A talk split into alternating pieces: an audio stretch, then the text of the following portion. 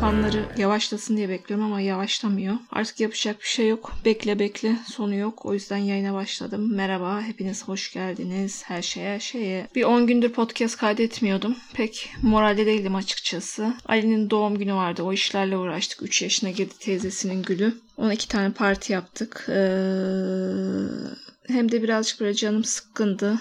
Böyle ilerleyen yaşlarda bir ergenlik bunalımı gibi bir şeye girdim. Niye yaşıyorum, ben ne yapıyorum, kimle yaşıyorum falan. Bunalımlara girdim. Sonra korona biliyorsunuz bir anda geldi. Podcast maceram da korona ile birlikte başladı. Artı bir anda da yaz geldi. Şu an hava 32 derece. Pazar günü 07.06.2020 15-16 saatler. Patreon'dan biliyorsunuz Ayça Şen'in kanalına üye olduğumu söylemiştim. Paralı bir platform Patreon. E, belli bir miktar para ödeyerek aylık abone oluyorsunuz. Ve oradaki içerikleri alıyorsunuz. E, Ayça da Barbaros Altu ile bir röportaj yapmış. Barbaros Altu bir kitap menajeri öyle diyelim. Daha önce Radikal Gazetesi'nde yazıyordu. İşte Ayşe Kuli'nin, Latife Tekin'in, Zamanında Pera Maden'in falan kitap menajerliğini yapıyordu. Şimdi Berlin'de yaşıyor. Zamanında da bunlar Twitter'da çok kankaydılar. Barbaros Altu, Yiğit Karaahmet, Oray'ın falan güzel böyle geyik döndürürlerdi Twitter'ın. Hani Twitter olduğu, canlı olduğu yıllarda.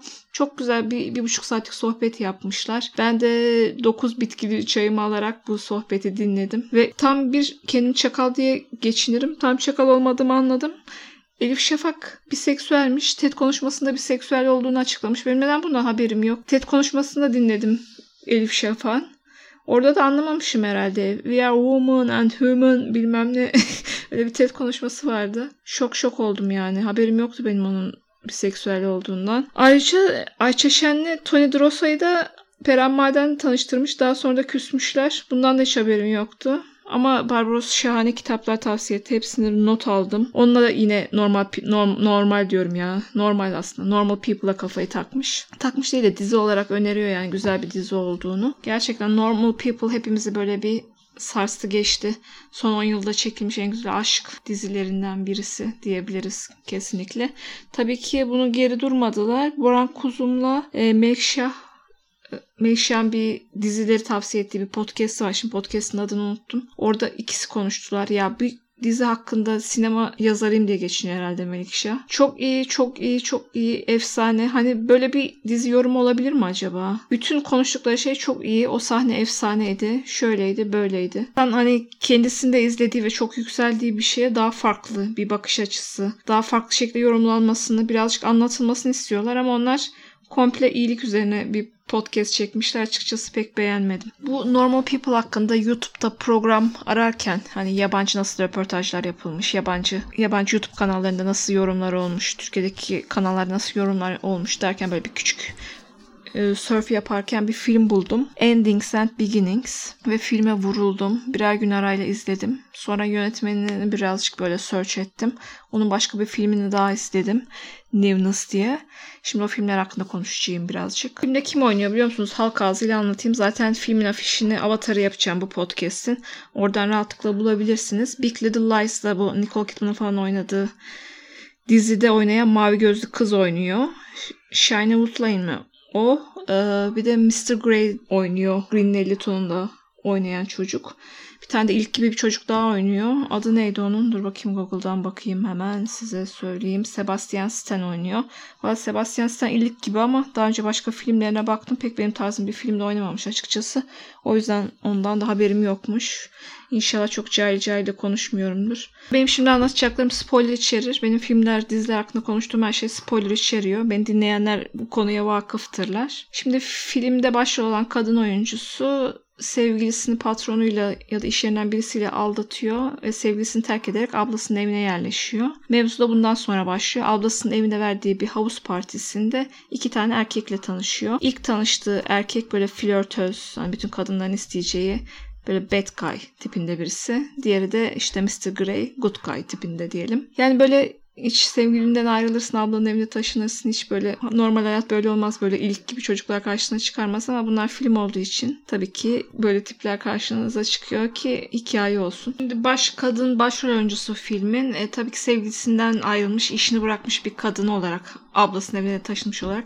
İlk iş tabii ki bütün kötülüklerin anası, görümcesi, yengesi, dayısı olan alkolü bırakıyor. Sonra işte yogaya, spora başlıyor. Tabii bu arada sigarayı abartıyor. Ve erkeklerle böyle arkadaşlık düzeyinde flörtlere girişiyor. Ve bu iki erkekle de görüşmeye çıkmaya başlıyor. Daha sonra birisiyle iyi olanla sevgili gibi oluyor. Diğeriyle de yoğun cinsel hayat yaşıyor. Ve Ahmet mi Mehmet mi derken Closer filminden beri hani bütün modern hayatın tartıştığı mevzuları biraz didikleyen, deşen güzel bir film haline geliyor. Daha fazla anlatmayayım. Daha fazla anlatırsam bütün filmi size anlatmış olurum. Filmde ama küçük böyle beğendiğim noktalar var.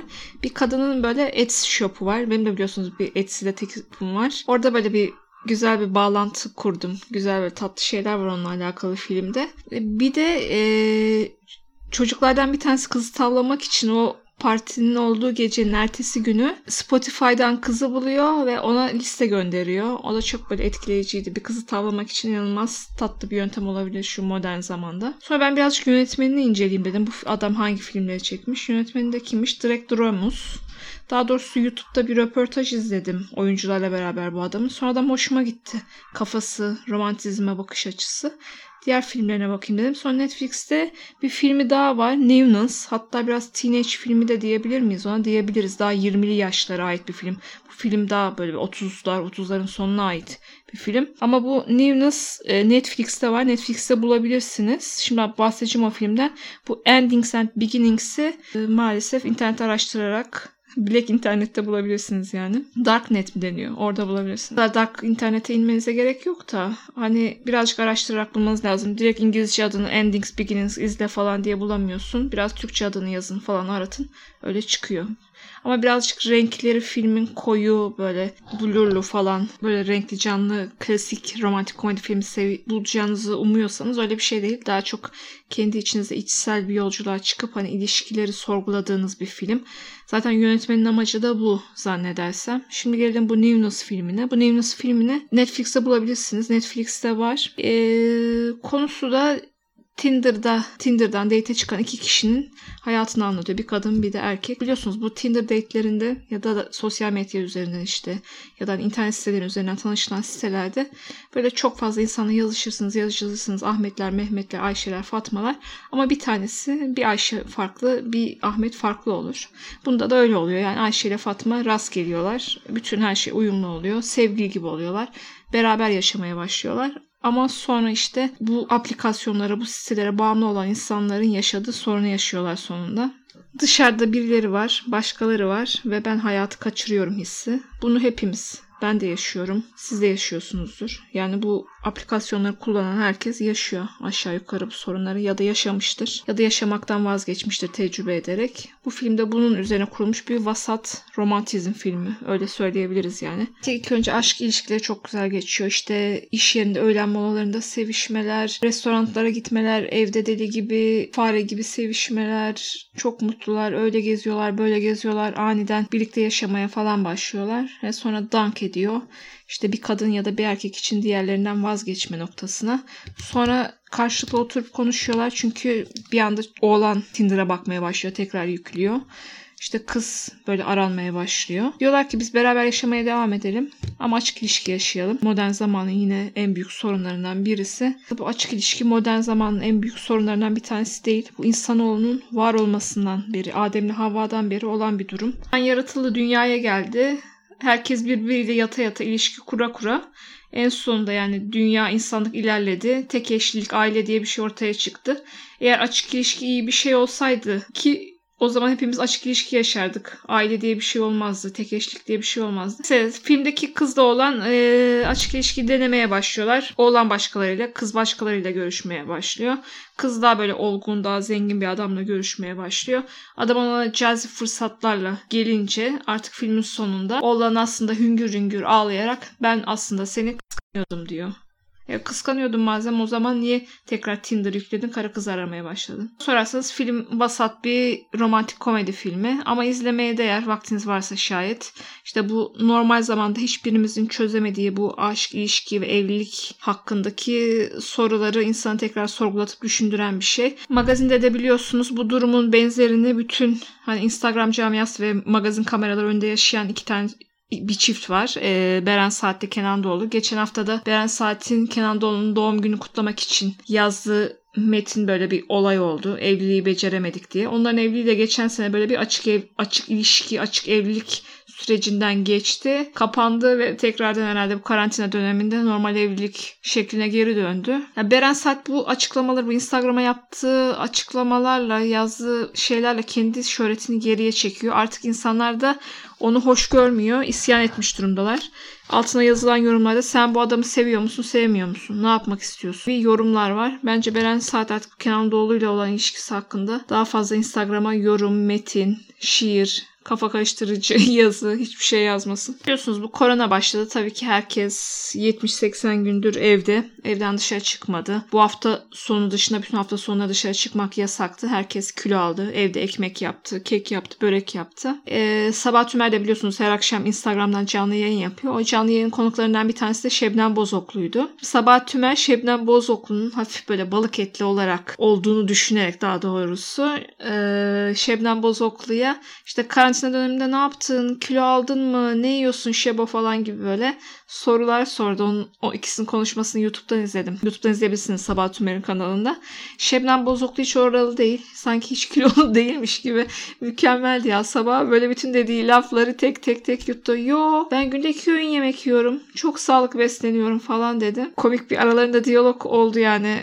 Sabah bütün dediklerini yutmak zorunda kaldı sonrasında. Şebnem Bozoklu'ya da yapılan ne kadar haince bir şey miydi ne diyelim. Kızın bütün hayatı karardı. Kararmadı da o mesela Bodrum'da iki erkekle beraber evliyken çıkan görüntülerinden sonra bütün hayatı değişti diyebiliriz. Yani ilk gibi kocadan sonra onunla boşanıp Kanat Atkaya ile evlendi. Ve aşırı sıkıcı, böyle üzgün ve sanki 5-10 yaş yaşlanmış gibi Şebnem Bozoklu'nun görüntüsü. Severim, çok severim kendisini. Bazı magazinsel durumlardan çok güçlü çıkan insanlardan bir tanesi de Berkay.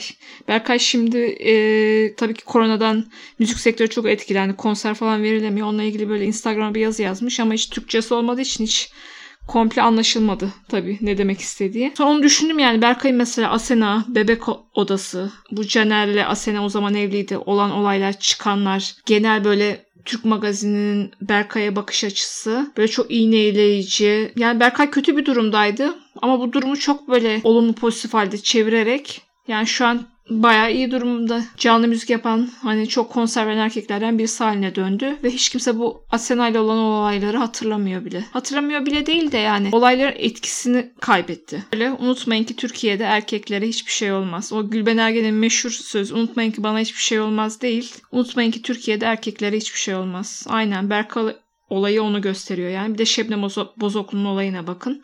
Hani Şebnem de şöhretinden bir şey kaybetmedi. Hala iş yapıyor. Güzel dizilerde oynadı. Ee, bu olay başına geldikten sonra. Ama kızın neşesi, neşesi, hayat enerjisinin azaldığını hissediyorum onu izlerken. Şebnem Bozoklu'yu seven birisi olarak. Gerçekten bu Türk insanı inanılmaz üzülüyorum. Hiçbirimiz bu Türkiye'de olan magazin programlarını hak etmiyoruz. Özellikle Müge ile Gülşen'in programını asla hak etmiyoruz. Müge ile Gülşen'in yani televizyon tarihinden silinmesi lazım. Tavırları nasıl biliyor musunuz? Hani komşu kadınlar olur ya. Aa sen marketten geldin, e, torbalarını doldurdun, ne aldın, kaç para harcadın? Aa siz ev mi aldınız? Aa sen araba mı aldın? Aa sen yeni işe mi başladın? Ay dur şu kapıyı çalayım da şunların yeni mobilyalarına bakayım. Böyle bir ağızla magazin programı yapıyorlar. Geçen hafta bu hafta izlemedim çok sinirlendiğim için. Geçen hafta mesela Hande Atez'in programına, Hande Atez onların programına bağlandı. E, Hande Atez'e direkt zaten 20 yaş küçük sevgilisi üzerinden vurmaya başladılar. Sonra marka düşkünlüğü üzerinden vurmaya başladılar. Abuk subuk bir sürü geri zekalı soru. Arkasına Işın Karaca'yı bağladılar. Işın Karaca'ya da yine bir sürü abuk sabuk soru. Yanında kadının çocuğu var, yeğeni var, bilmem nesi var. Hadi eski yeni sevgilisi de çıkmış yanına. Hala kadına işte maddi sorular soruluyor. İşte yeni sevgilisiyle evlenecek mi o soruluyor. Ya böyle bir komşu kadın, iğneleyici komşu kadın ağzıyla konuşuyorlar. Ya Türk insanı bu magazin programlarını hak etmiyor ya. Neden de bu konu hakkında konuşmayı unuttum. Seren Serengil ile biliyorsunuz Cenk Eren arasında bir kavga oldu. Bu kavga sırasında Seren de giderek aşırı düşüşe başladı. Cenk Eren'e diyor ki kapa işte tartışma ilerledikten sonra kapa telefonu. Zaten siz beni kıskanıyorsunuz televizyondayım diye. Ya senin neyini kıskanabilirler ki yani Cenk Eren? Beyaz TV'de magazin programı yorumculuğu yapıyorsun. Onu mu kıskanacaklar? Cenk Eren'de bir sürü kulübü var. Bir sürü çalışan insan vardı yanında. People'da Yani iyi yerlerde sahne alıyor. Senin Beyaz TV'de magazin programı yapmanı mı kıskanacak? Kapatın bu telefonu kapatın. Siz beni zaten kıskanıyorsunuz diyor Seren Serengil. Sero da aşırı yani seviyorum onu ama aşırı düş, düşüşte. Hiç bu Cenk Eren'le olan kavgasında bu Cenk Eren'e söylediği laflardan hiç hoşlanmadım. Artı şimdi Seren Serengil ile biliyorsunuz Bircan Ali beraber program yapıyorlar. Kerem Bürsin'le Nilperi beraber bir canlı yayın yapmışlar Instagram'da. Onu mevzu olarak konu olarak almışlar programa. İşte bu sarımsak soğan yeme hikayesi var ya onunla, onunla alakalı konuşuyorlar. Şimdi diyorlar ki Kerem Bürsin'le Nilperi ne alaka? İşte 40 yıl önce aynı dizide oynamışlar. Böyle bir durum olmuş. Niye yan yana geliyorlar? Canlı yayın yapıyorlar. E Nilperi ile Kerem Bürsin aynen aynen dizisinde partner oldular. O yüzden yani çıkıyorlar, canlı yapıyorlar, konuşuyorlar. Hiçbir şey bilmiyorlar. Hiçbir şey araştırma yok. O programın editörlerinin de hiçbir şey hakkında araştırması yok. Onların kulağına tüyo veren insanların da hiçbir şey hakkında bilgisi yok. Cahil, cahil, cahil konuşuyorlar. Hiçbir şey hakkında yorumları, bilgileri olmadan. Bilmiyorum ya gerçekten biz Türk insanı olarak bu magazin programlarını hak etmiyoruz. Umarım yeni sezonda bu insanların hepsi toptan silinirler. Bilgi Gülşen hakkında da bir şey daha söylemeyi unuttum şimdi. Sibel Bilgiç'i biliyorsunuz. Yıllarca bir Trabzonspor'un sahibiyle beraberdi. Ondan ayrıldıktan sonra tekrar müzik dünyasına dönmeye çalıştı. Kız dönemedi. Sonra zengin bir koca bulmuş. Onunla evlenmiş. Yol yalısı farma gayet varlıklı bir adam. Şimdi sen be Sibel Bilgiç niye Müge ile Gülşen'in programına bağlıyorsun? Onların zaten böyle çirkef oldukları belli değil mi yani?